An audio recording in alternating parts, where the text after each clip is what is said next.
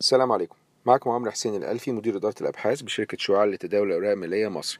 الساعة الآن الثامنة صباحا بتوقيت القاهرة يوم الخميس الموافق 18 إبريل 2019 النهاردة في قصة اليوم بنتكلم عن زيادة تكلفة الكهرباء على مصنعي المعادن وبالأخص طبعا مصنعي الحديد والألمنيوم المدرجين في السوق. يمكن في خبر امبارح إن الحكومة المصرية بتعتزم إن هي تقلل الدعم للكهرباء في السنة المالية القادمة 2019-2020 بحوالي 75% وده حوالي الدعم ينزل ب 12 مليار جنيه لحوالي 4 جنيه 4 مليار جنيه فقط. كان الدعم السنة اللي فاتت أو السنة اللي قبل فاتت كان 30 مليار والسنة اللي فاتت خفضوا الدعم دوت ب 47% أو ب 14 مليار فوصل ل 16 يعني نزلنا بالدعم من 30 مليار ل 16 مليار ودلوقتي السنة الحالية والسنة القادمة هتبقى يوصل لأربعة مليار جنيه. طبعا تخفيض الدعم ده بيتوزع على المصنعين وبيتوزع على القطاع المنزلي أو قطاع الصناعة والقطاع المنزلي. طيب بالنسبة لنا إحنا طبعا مفيش تفاصيل واضحة من الحكومة بالظبط التعريفة هتبقى كام. متوقع إن شاء الله يتم الإعلان عن التعريفة منتصف مايو الشهر القادم إن شاء الله. ولكن إحنا عملنا استشفينا كده بطريقتين. أول حاجة لو إحنا استخدمنا نفس الطريقة اللي هم حسبوا عليها التعريفة السنة اللي فاتت كتخفيض للدعم ممكن يبقى التخف... الدعم ينخفض وبالتالي سعر تكلفة ال kilowatt hour أو كيلو وات ساعة ترتفع بحوالي 25% أو 25 قرش من حاليا جنيه وقرش لجنيه 26 قرش.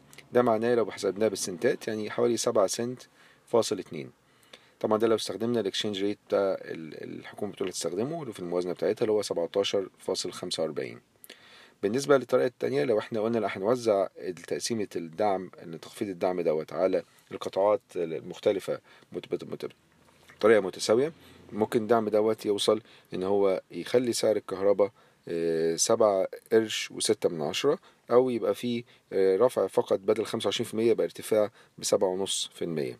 عما هو عليه حاليا. طبعا كل اللي بيحصل دوت زيادة الكهرباء لو كانت زيادة طبعا في المية دي زيادة سلبية لأنها هتزود التكلفة على مصنعي المعادن خصوصا إنهم كثيف الاستهلاك للطاقة وبالتالي ده يقلل المهامش الربحية بتاعتهم.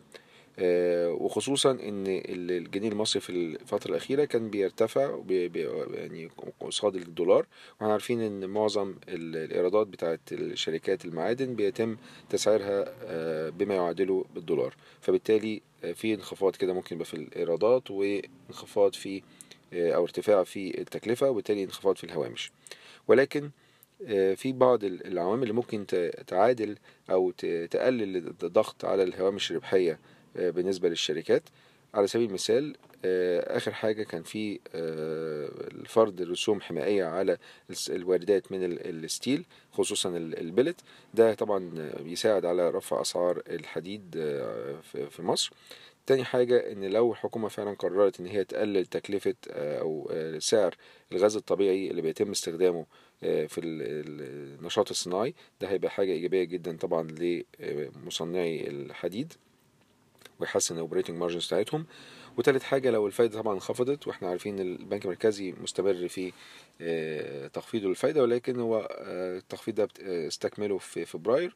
ومتوقع إن إحنا متوقعين على آخر السنة يبتدي يخفض تاني لكن لسه قدامنا كذا شهر قبل ما يفكر يخفض تاني. نظرا لارتفاع معدلات التضخم في الفترة القادمة طبعا نتيجة رفع أسعار الدعم. ولكن تخفيض الفايدة عامة ده هيبقى إيجابي للشركات اللي عندها مديونية كبيرة زي حديد عز وعز الدخيلة رابع حاجة وآخر حاجة وهو لو تم تنفيذ محطة طاقة شمسية بتاعة مصر ألمونيوم. ده طبعا هيقلل التكلفة بصورة كبيرة قوي لمصر ألمونيوم لأن هتقللها تكلفة الطاقة المشتركة اللي ما بين تكلفة تكلفة الكهرباء التقليدية وتكلفة الكهرباء عن طريق الطاقة الشمسية.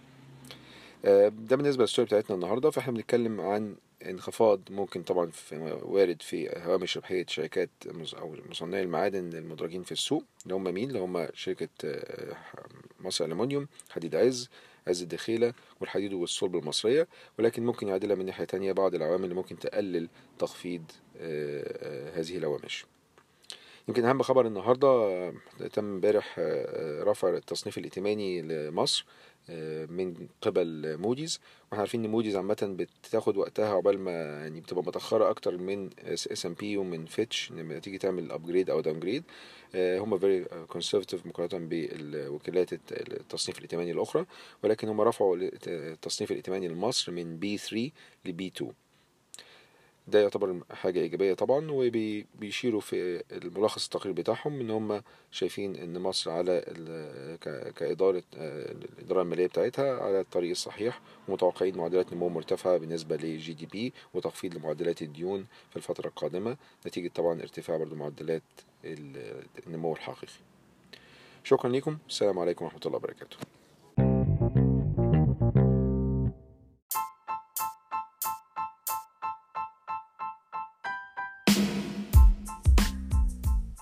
إن هذا الملخص الصوتي هو لأغراض المعرفة فقط ولا يمكن اعتباره عرض شراء أو بيع أو إدارة استثمارات أو خدمات استشارية. ينصح باستشارة مستشارك المالي قبل اتخاذ أي قرار استثماري.